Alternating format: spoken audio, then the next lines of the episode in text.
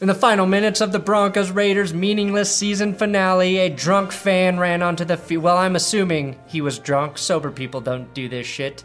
He was clobbered by a stadium security guard. No, no. New reports tell me that the man was a 15 to 16 year old kid. That's probably why he was so easy to take down. The first security man who went in to tackle the running adolescent was juked and juked hard, and you can see right here his ankle snaps in several places. Ugh. He was carted off the field after a long game delay, and the important thing here is our rap god quarterback is still healthy. Godspeed to this brave security guard who was robbed of the chance to take down the biggest plague to society those damn teeny boppers. Welcome to That's Good Sports. I am Brandon. Drew Lock is 4 and 1 as a starter, and he's already done something Joe Flacco could never do as a Bronco beat the Raiders Perna. The Broncos eked out a boring, which morphed into a crazy win against the Raiders. That win, as good as it felt, dropped Denver down to the 15th spot in the NFL draft and allowed the Raiders to leapfrog them all the way to the 12th pick. Las Vegas now picks 12 and 19 in the first round, and yes, I'm trying to get used to saying Las Vegas Raiders. Those San Diego Chargers taught me how hard that transition is. Doing it with so many guys. So let's go balls deep into the Broncos Raiders final game of 2019. Coming yeah. together. You know, our offense is precocious, full of wonderment. Um, very good football team, very young team. Huh? Huh? That's good sports. This is your daily NFL podcast of That's Good Sports. It's football that's good. Ever see an untucked button down? They look bad. Why?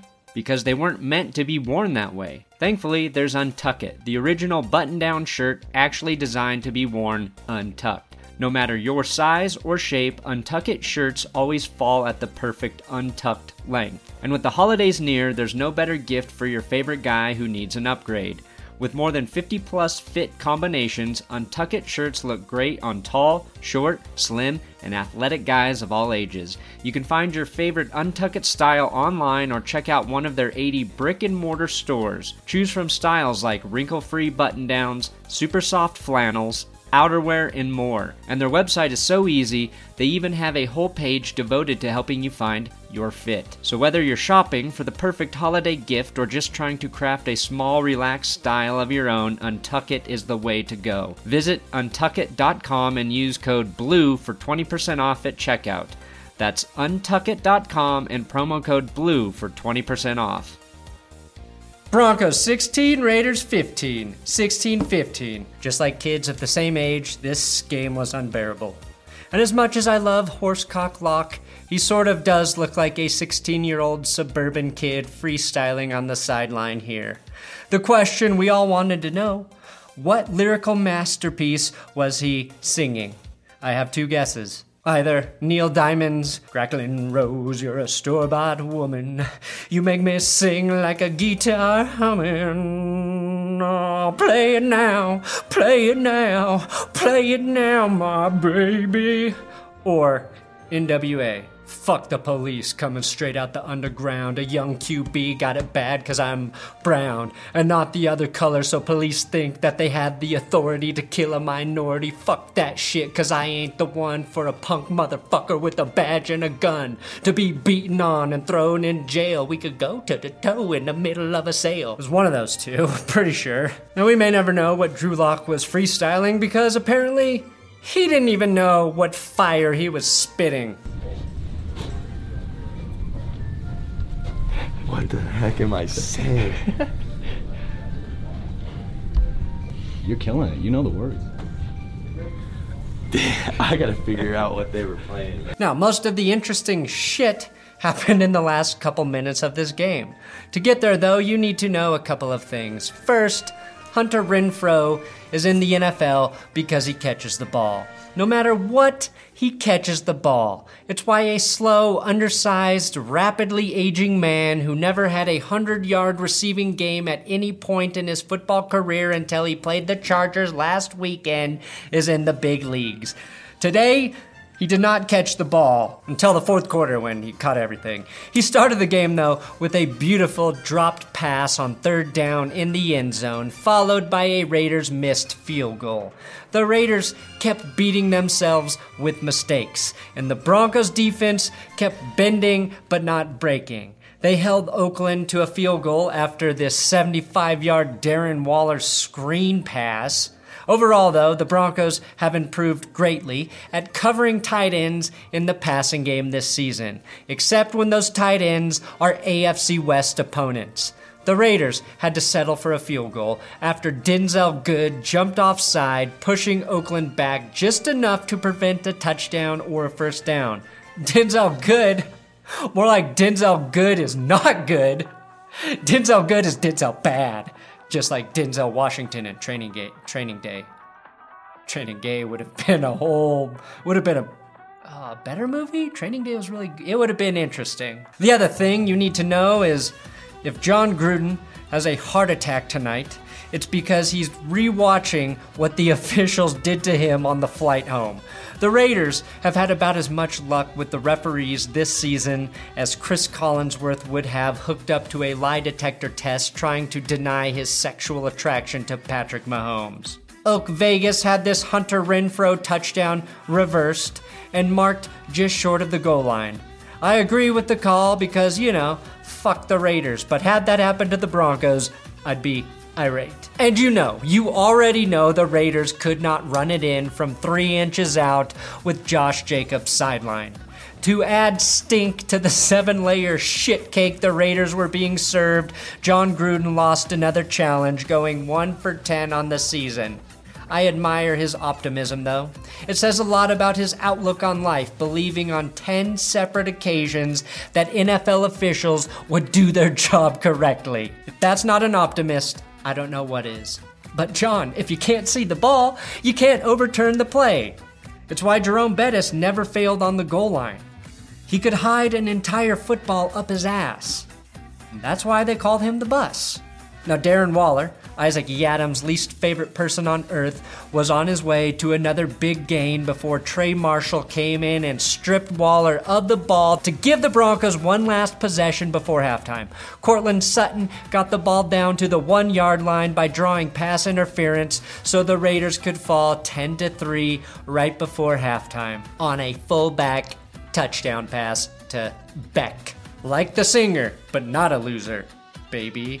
The Raiders aren't good, but the refs are worse, and my only regret is not getting the referees to help the Broncos earlier this season. I might have uh, all of my 2020 Patreon money go to the Buy a Ref Foundation. That, uh, I believe, is the charity I want to support moving forward.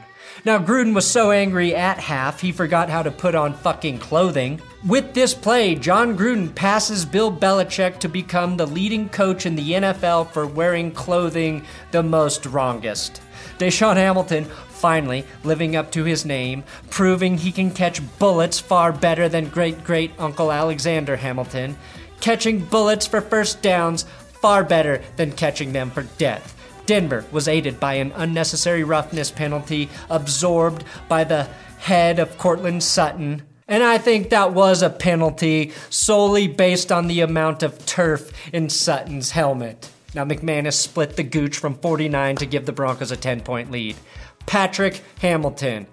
Tim Patrick, DaeSean Hamilton. Patrick Hamilton. Sounds like the cousin to Thomas Edison, who spent all of his free time trying to invent new ways to pleasure himself. But for the Broncos, Hamilton and Patrick are reinventing themselves as key parts of the offense since Vic Fangio installed the master lock to keep out the losses. All the locks and reinvention couldn't keep the Broncos offense, though, from stalling in the red zone. Tack on a false start to push back the field goal attempt to 50 yards, and just like the refs, the Gooch was still on the Broncos side as they took a 16 3 lead that would not hold. Well, close to not hold. A couple Raiders field goals and the most backhanded Philip Lindsay compliment you'll ever hear. For an undrafted free agent out of Colorado. The heart and soul of this Broncos offense. They look at Philip Lindsay and they think, if he can do it, I can do it. Lindsay did break a thousand yards for the second straight season, becoming the first undrafted player to have back-to-back thousanders. I looked at Lindsay and his tiny, unathletic body, where he has shown no speed or strength or elusiveness or ability to break tackles. He steals from the poor and shows no football awareness. And I thought, hey, maybe if he can get back to back thousand yard seasons, I, too, one day could become president of Fleshlight. Yes.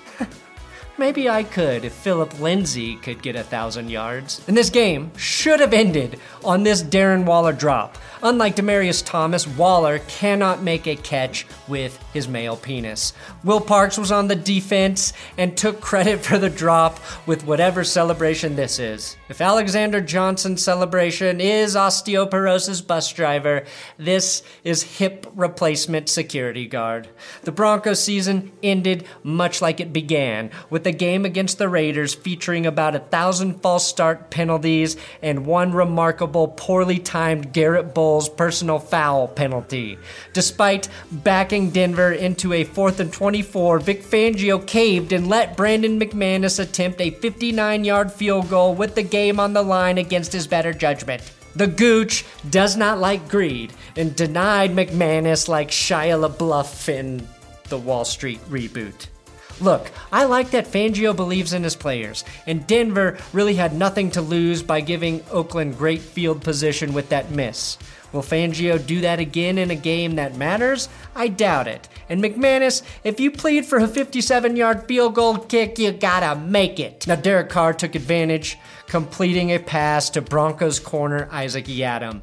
But since tie goes to the white guy, the refs gave the completion to Hunter Renfrow and penalized Yiadom moving the ball half the distance to the goal. Two plays later, Carr throws a strike to Renfrow in the end zone, and Gruden opts for the win because he ain't no bitch. However, Derek Carr made the dumb mistake of throwing in Shelby Harris's general direction. Something you should have learned from Big Ben, Derek, that you never ever do. Harris finishes the season with the most batted passes, the Big Dick Player Award. And this message for Broncos fans. Broncos country, we did that for you. We wanted to end the season strong, and we did that for you. Just wait, what that, wait about what's about to happen. We want to come back strong? Hey, just wait. But hey, 1 0 today. That's all that matters. The Raiders attempted an onside kick, which resulted in further chaos and provided an ejection of Raiders defensive back Nevin Lawson for a personal foul. Jon Gruden was smiling for the first time during a loss. Probably because he just learned he uh, passed Bill Belichick for being fashion backwards king of the NFL. The Raiders and Broncos, though, both proved why neither team deserved to be in the postseason this year. And yet, both teams feel pretty good about what lies ahead in 2020. And that's it. Broncos Raiders both finished 7 and 9. You're 2 and 14. How does it feel? How does what feel? How does it feel to be so wrong? Doing it with so many guys over, you know, 14 years and and going to the locker room, win or lose, and I can say, that gummit, we're short. We felt we fell short, but or we won, you know. Uh, but shoot, I, I couldn't try it any harder. And now we watch the playoffs and hope both the Patriots and the Chiefs lose. Thanks for watching another episode of That's Good Sports. Please subscribe here on YouTube, on Twitter, Instagram, at Brandon Perna. If you want to follow me in those places, this is the part of the episode where I run out of things to say. Are you still watching? Some of you are, but that's just how it goes. Alright, yay. Crackling Rose, you're a bar woman. This is your daily NFL podcast of That's Good Sports. It's football that's good.